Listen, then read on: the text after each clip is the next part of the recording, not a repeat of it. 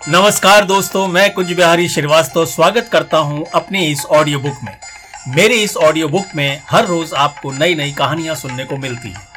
ये कहानियाँ कभी आपको हंसाती हैं, कभी गुदगुदाती हैं, हो सकता है कि कभी ये रुलाती भी होंगी। जीवन की सच्ची घटनाओं और मेरी कल्पना का समावेश इन कहानियों में है। आपके जीवन और अपने जीवन के अनुभवों से सीखकर इन कहानियों को मैंने अपने शब्दों में बयां किया है। चलिए आज की कहानी सुनते हैं। आज की कहानी का नाम है मैजिकल बार्बर, उर्फ़ गणपत नाई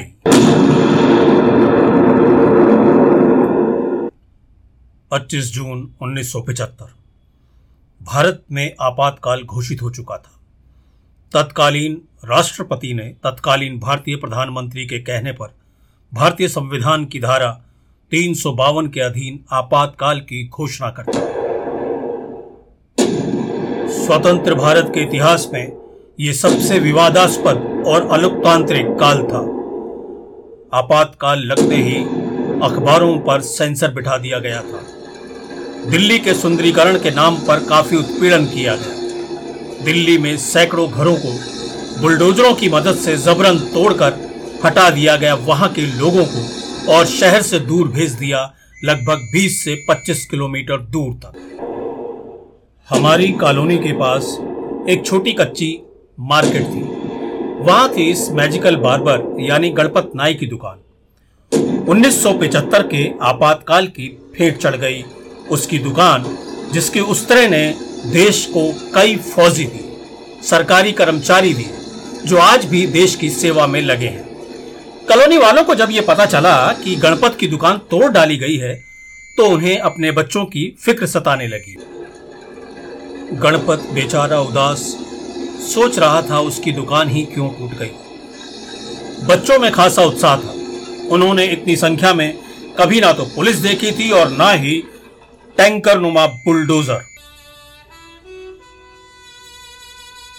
1975 में शोले फ़िल्म रिलीज़ हो चुकी थी। सिप्पी साहब ने ऐसी कमाल की फ़िल्म बनाई और उसमें हरिराम नाई का किरदार अब लोगों की ज़ुबान पर चढ़ चुका था।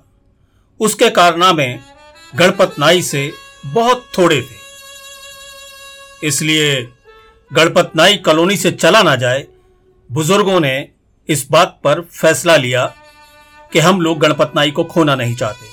खासतौर पर शादीशुदा लोग तो बिल्कुल भी नहीं, जिनके बच्चे थे। नाई की अहमियत सिप्पी साहब ने तो समझा दी। पर गणपत नाई ये काम कॉलोनी के लोगों के लिए पहले से ही करता आ रहा था। हो सकता है कि शोले फ़िल्म का यह किरदार गणपत नाई को देखकर ही लिखा गया हो। गणपत नाई यानी मैजिकल बार्बर। अब उदास तो था, लेकिन लोगों ने उसको भरोसा दिलाया। गणपत, दो चार दिन रुक जाओ। हम कोई इंतज़ाम करते हैं, हम तुम्हें यहाँ से नहीं जाने देंगे। शोले ज़बरदस्त हिट हो रही थी। भारी भीड़ हर सिनेमा हॉल पर टूटकर गिर रही थी और हरिराम नाई हर घर में मशहूर हो रहा था।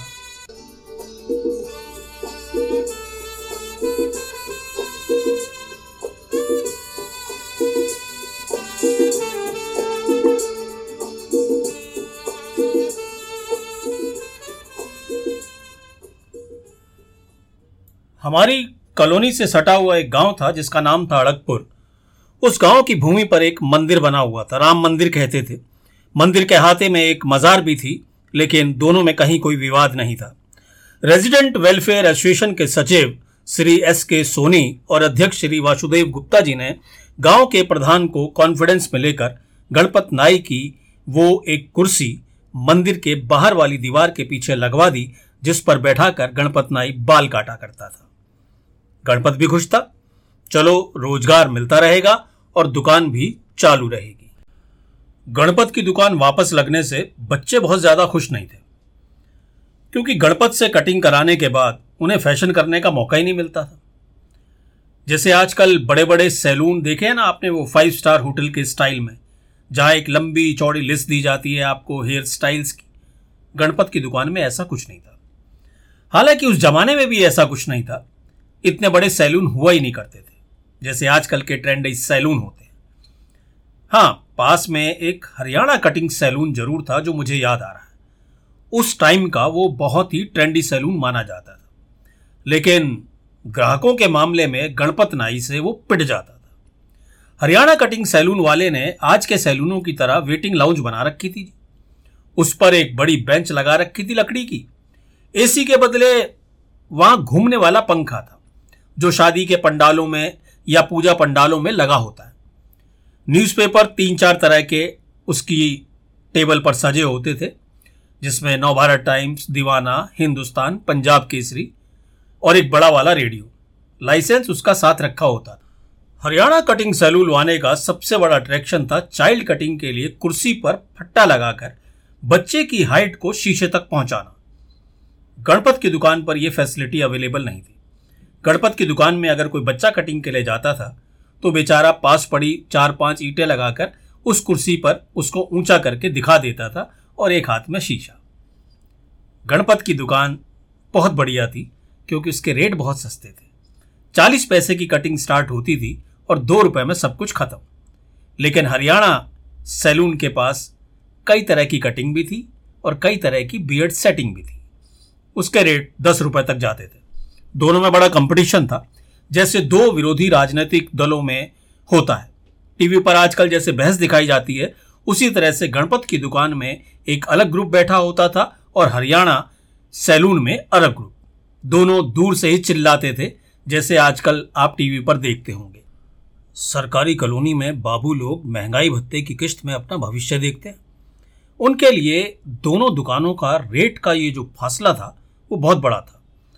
बच्चों की कटिंग करानी हो तो पेरेंट्स मांगे गणपत नाई।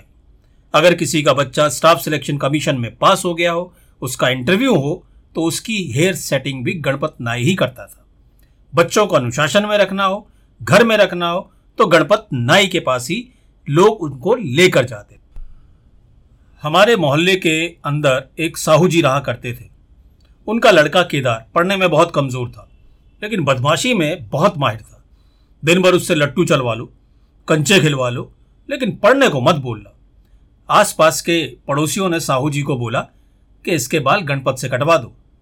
अपने घर में बैठा रहेगा, पढ़ाई में मन लगेगा। गणपत नाई भी कई बार साहू जी को कह चुका था कि इस बालक को मेरे पास भिजवा दो आप। इसको ऐसा अनुशासन में ला दूँगा कि ये घर में ही बैठा रहेगा। सारा दिन जो पूरी मार्केट के अंदर ये घूम घूम कर लट्टू और कंचे खेलता है, वो इसके बंद करा दूँगा। मैजिकल बार्बर यानी गणपत एक्स फौजी था जी। आर्मी में भी बाल काटने का काम करता था। उसके चर्चे सुनने के बाद भी साहू जी ने अपने बेटे के बाल हरियाणा कटिंग सैलून में ही कटवाया करते थे। बहुत घमंड था साहू जी को अपने ऊपर। सुप्रीम कोर्ट में मुख्य न्यायाधीश के चपरासी के पद पर आसीन थे वो। साहू जी जिस दिन अपनी सफ़ेद पोशाक पहनकर मोहल्ले में निकल जाते थे, लोग उनके पीछे लग जाते थे। जज साहब, मेरे बेटे की भी कहीं नौकरी लगवा दो ना। उन्हें हर कोई जज साहब कहकर संबोधित करता था। और जब से उन्होंने रावत के लड़के को हाईकोर्ट में लगवाया ना, तब से उनकी इज़्ज़त और बढ़ने लग गई। उनकी बहुत चौड़ हो गई। लेकिन केदार उनका पड़ता नहीं था जी। अब साहू जी अपने बेटे केदार को लेकर थोड़ा सा गंभीर होने लगे थे। उन्हें चिंता सताने लगी थी। कुछ लोगों ने कहा, साहू जी, गणपत से बाल कटवा दो, उससे आप मिल लो। साहू जी ठहरे सुप्रीम कोर्ट के चीफ जस्टिस का चपड़ासी। अपनी इज़्ज़त को ऐसे कैसे दांव पे लगा दे? लेकिन बेटे की असफलता को ध्यान में रखते हुए साहू जी गणपत के पास पहुँच गए। झूठे बहाने से कहा कि, गणपत जी, मेरी शेप बना दो। गणपत बड़ा खुश हो गया जी कि साहू जी आज उनकी दुकान पर आ गए। साहू जी ने बातों बातों में पूछ लिया, गणपत, तुम केदार को ठीक कर सकते हो? गणपत का कदम थोड़ा बड़ा हो गया। उसने साहू जी को मुस्कुराते हुए कहा साहू जी, आप मुझे ऐसा वैसा ना ही मत समझना। मैं एक्स फौजी हूँ। फौज में मैंने ऐसे ऐसी कटिंग की है कि सारे फौजी अनुशासन में रहते थे। और मैं जब अपना गाँव जाता हूँ ना, भैंस का दूध काटता हूँ मैं जी, उसकी दोनों टांगे बाँध देता हूँ और सावधान की अवस्था में उसको खड़ा कर देता हूँ। और जब तक दूध निकालता हूँ, विश्राम की स्थिति में आने नहीं देता। लेकिन अगर उसकी पूंछ पे मक्खी भी आ जाए और वो हिल जाए तो मैं उसके सोटियों से इतनी पिटाई करता हूँ कि उसने दूध दे दिया, ये बात ठीक है। ये उसकी ड्यूटी है। लेकिन मेरा ऑर्डर ना मानना, अनुशासन तोड़ रहा है। इसलिए भैंस की भी पिटाई करता हूँ। फिर ये तो आपका लड़का है जी, केदार। दो दिन में ऐसी उसकी कटिंग कर दूँगा कि उसके बाद वो अपने आप अनुशासन में आ जाएगा। साहू जी समझ नहीं पाए कि ये कौन सी कटिंग है, कैसी कटिंग है, जिससे गणपत बच्चों को अनुशासन में ले आता है। और मोहल्ले के सभी लोग मानते भी तो हैं। उनके बच्चों का अच्छा रिज़ल्ट आता है, नौकरियाँ भी लग जाती हैं और सब सफल ही सफल हैं।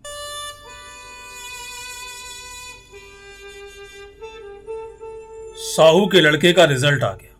कंपार्टमेंट आना या फेल होना कोई नई बात नहीं थी। इस बार नौवीं क्लास में हिंदी और अंग्रेज़ी दोनों में कंपार्टमेंट आ गई थी। बात छुप न सकी, क्योंकि डाकिए ने ढिंडोरा पहले ही पीट दिया। केदार की कंपार्टमेंट आई है। कोई ये झूठे से भी ना मान ले कि ये पास हो गया। साहू ने दिवाली की बधाई नहीं दी थी उसको। दोनों में काफ़ी तनाव बना हुआ था। देश में आपातकाल लगा हुआ था और साहू के लड़के के बाल इतने बड़े हुए थे कि साहू ने बाल पकड़कर दो चार धर दिए। साहू की वाइफ से बेटे का यह हाल देखा नहीं गया। उसने अगले दिन पड़ोस के पंडित के लड़के को बुलाकर, उसका नाम राजन था, उसको बुलाया, बेटा, जा बेटा केदार के बाल कटवा ला हरियाणा सैलून वाले से। पंडित जी का भी मन बचल गया। वो कोई ग्यारहवीं कक्षा में पढ़ते थे। उसने कहा, आंटी जी एग्ज़ाम्स का या इमरजेंसी के टाइम में ये बात ठीक नहीं है। फिर कटवा लेना। अभी घर से निकलना ठीक नहीं है। देश में आपातकाल लगा हुआ है। केदार पढ़ भी लेगा कंपार्टमेंट आइए ना। साहू का लड़का चिल्लाया, अपना काम कर जा। मुझे नहीं कटवाने तेरे से बाल। पर माँ तो माँ होती है ना जी। उसने कहा, ए बेटा केदार, ए बेटा केदरवा, ऐसा नहीं बोलते हैं, ऐसा नहीं बोलते हैं। माँ को तो जी साऊ का वो राक्षस वाला अवतार याद आ रहा था, जब उसने रात को केदार के बाल पकड़कर दे दीवार पर दे दीवार पर उसका सर पटक दिया। माँ ने बोला, ए बचवा इसके बाल कटवा देना। जब तक ये पास नहीं होगा, तब तक साहू इसको ऐसा ही ढूंढता रहेगा। कब तक चलेगा ये ना? जा जा बेटा जा बेटा। राजन को भी मज़े लेने की आदत थी। अभी वो कुछ बोल ही पाता कि केदार की माँ ने उसके हाथ में कपड़े काटने वाली बड़ी सी कैंची थमा दी। ले बेटा तू ही इसके बाल काट दे। थोड़ा छोटा कर देना। छोटा कराने का केदार की माँ का एक ही मकसद था कि साहू के हाथ में उसके लंबे बाल ना आए और वो दीवार पे उसके ना मारे। राजन ने कहा अच्छा आंटी जी, मैं काट दूँगा। आप मुझ पर भरोसा रखना। मैंने गणपत अंकल को बाल काटते हुए देखा है। पंडित राजन, पंडित से नाई हो गए जी। राजन ने कैंची उठा ली। और कैंची को ऐसे खड़ा कर दिया, उसके बालों के पास लाकर, जैसे युद्ध का ऐलान कर दिया। राजन ने केदार के सर पर पानी से गीलापन कर दिया। तौलिया लपेट दिया जी उसके चारों तरफ़। और फिर राजन ने केदार के बालों पर कंगी फिरानी शुरू कर दी और कटिंग चालू। खच खच खच खच खच खच खच खच खच खच। कैंची तेज़ी से चलने लगी जी। जैसे इमरजेंसी में बुलडोजर चल रहे थे दिल्ली के अंदर। बाल कट कट कर ज़मीन पर गिरने लगे। ऐसा लगने लगा जैसे चाइना इंडिया बॉर्डर पर सैनिक आपस में लड़ रहे हो। राजन के हाथ अब रुक गए। लो, आंटी जी, हो गया। आंटी ने केदार के बाल देखे तो अपना सर पकड़ लिया। ए बेटा केदार, शीशे में देख ला तनी आपन बाल। राजन ने तो अपने हुनर का नमूना दे ही दिया था। केदार के सिर पर बाल ऐसे, केदार के सिर पर बाल ऐसे, जैसे अरावली की पहाड़ियाँ खड़ी करती हो। सीढ़ी नुमा खेत देखे होंगे आपने, या चाय के बागान? गलवान घाटी भी कह सकते हैं। केदार ने अपने बाल शीशे में देखे। और लगा रोना माई का हो गया माई का हो गया। दोनों में भड़ंत हो गई हाथापाई राजन, बोला, तेरी मम्मी ने बोला था मुझे। दोनों की गर्दन आपस में फंसी हुई थी और मैंने पैसे भी नहीं लिए। माँ ने देखा दोनों में विरोध बढ़ रहा है। बोली, लड़ो मत बेटा, जा, इसे फटाफट हरियाणा सैलून ले जा। इसके पिताजी के आने से पहले इसके बाल ठीक करा ला केदार हट गया, मैं ऐसे नहीं जाऊँगा, मैं ऐसे नहीं जाऊँगा। पहले टोपी पहनाओ मुझे। अब टोपी कहाँ मिलनी थी? पंडित राजन ने केदार के सिर पर रुमाल बाँध दिया और तौलिए से उसका मुँह ढक दिया।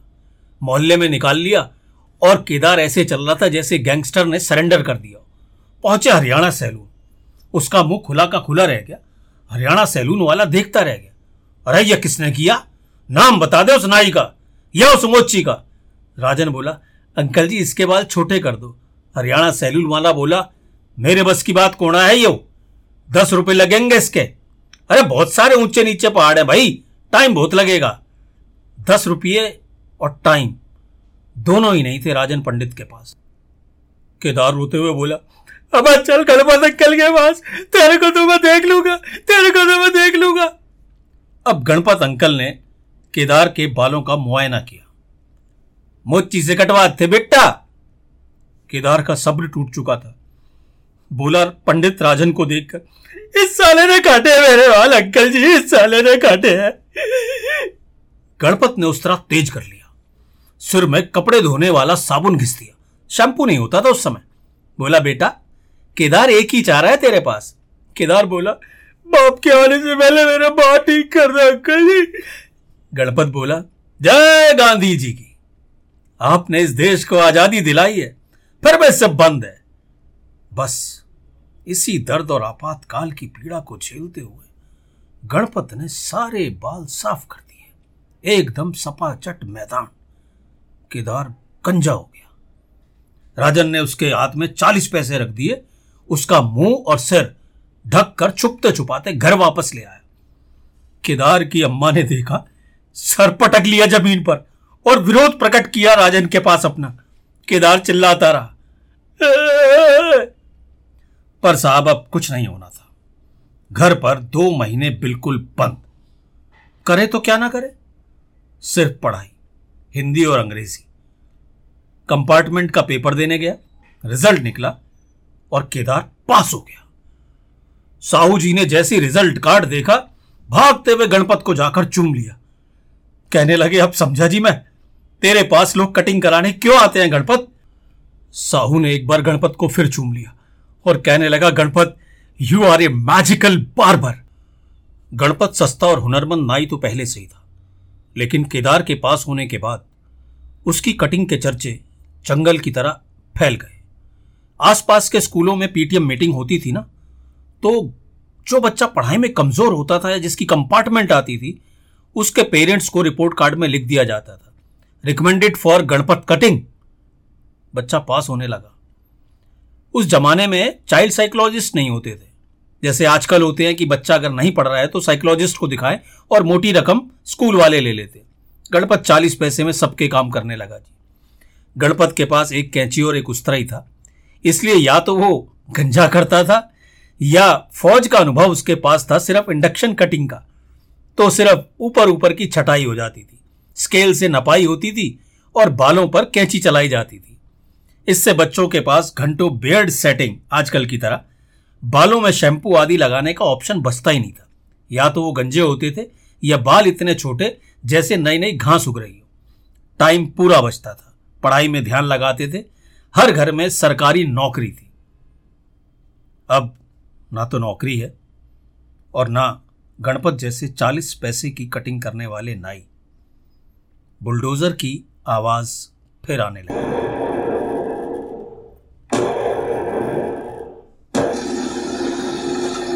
फौज तेज़ी से बढ़ रही थी। पल बीतते ही गणपत का ये सैलून भी जमी दोज हो गया। उस तरह मिट्टी में दिखाई नहीं दे रहा था।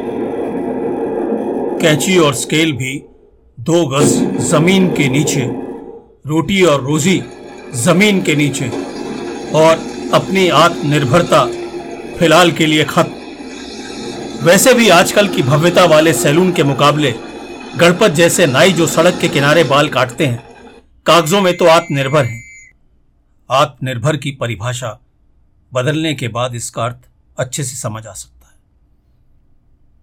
मिट्टी का ढेर, मिट्टी का ढेर हो गया गणपत का सैलून।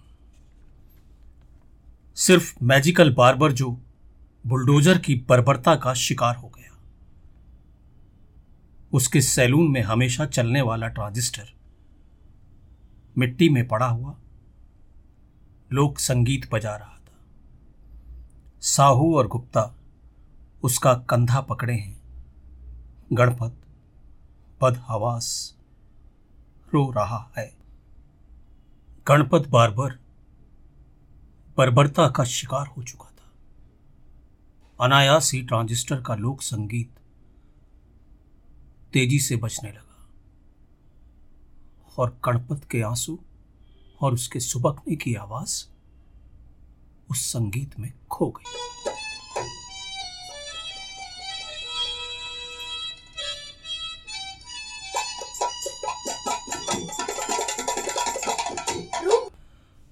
तो दोस्तों, ये थी आज की कहानी। उम्मीद है ये कहानी आपको पसंद आई होगी। कहानी सुनने के बाद अपना फीडबैक ज़रूर दें। अगले हफ़्ते फिर आपसे मुलाकात होगी। इस कहानी में जो शोले का टाइटल म्यूज़िक बजाया गया, वो किशोर सोदा साहब का रिमिक्स हारमोनिया background music just music group के स्टूडियो रिकॉर्डिंग के ट्रायल से लिया गया। इस कहानी को सुनने के लिए, अपना समय देने के लिए मैं आपका तहे दिल से शुक्रिया अदा अदा करता हूँ। फिर मुलाकात होगी अगले हफ़्ते। जीवन की कहानी, मेरी जुबानी। नमस्कार।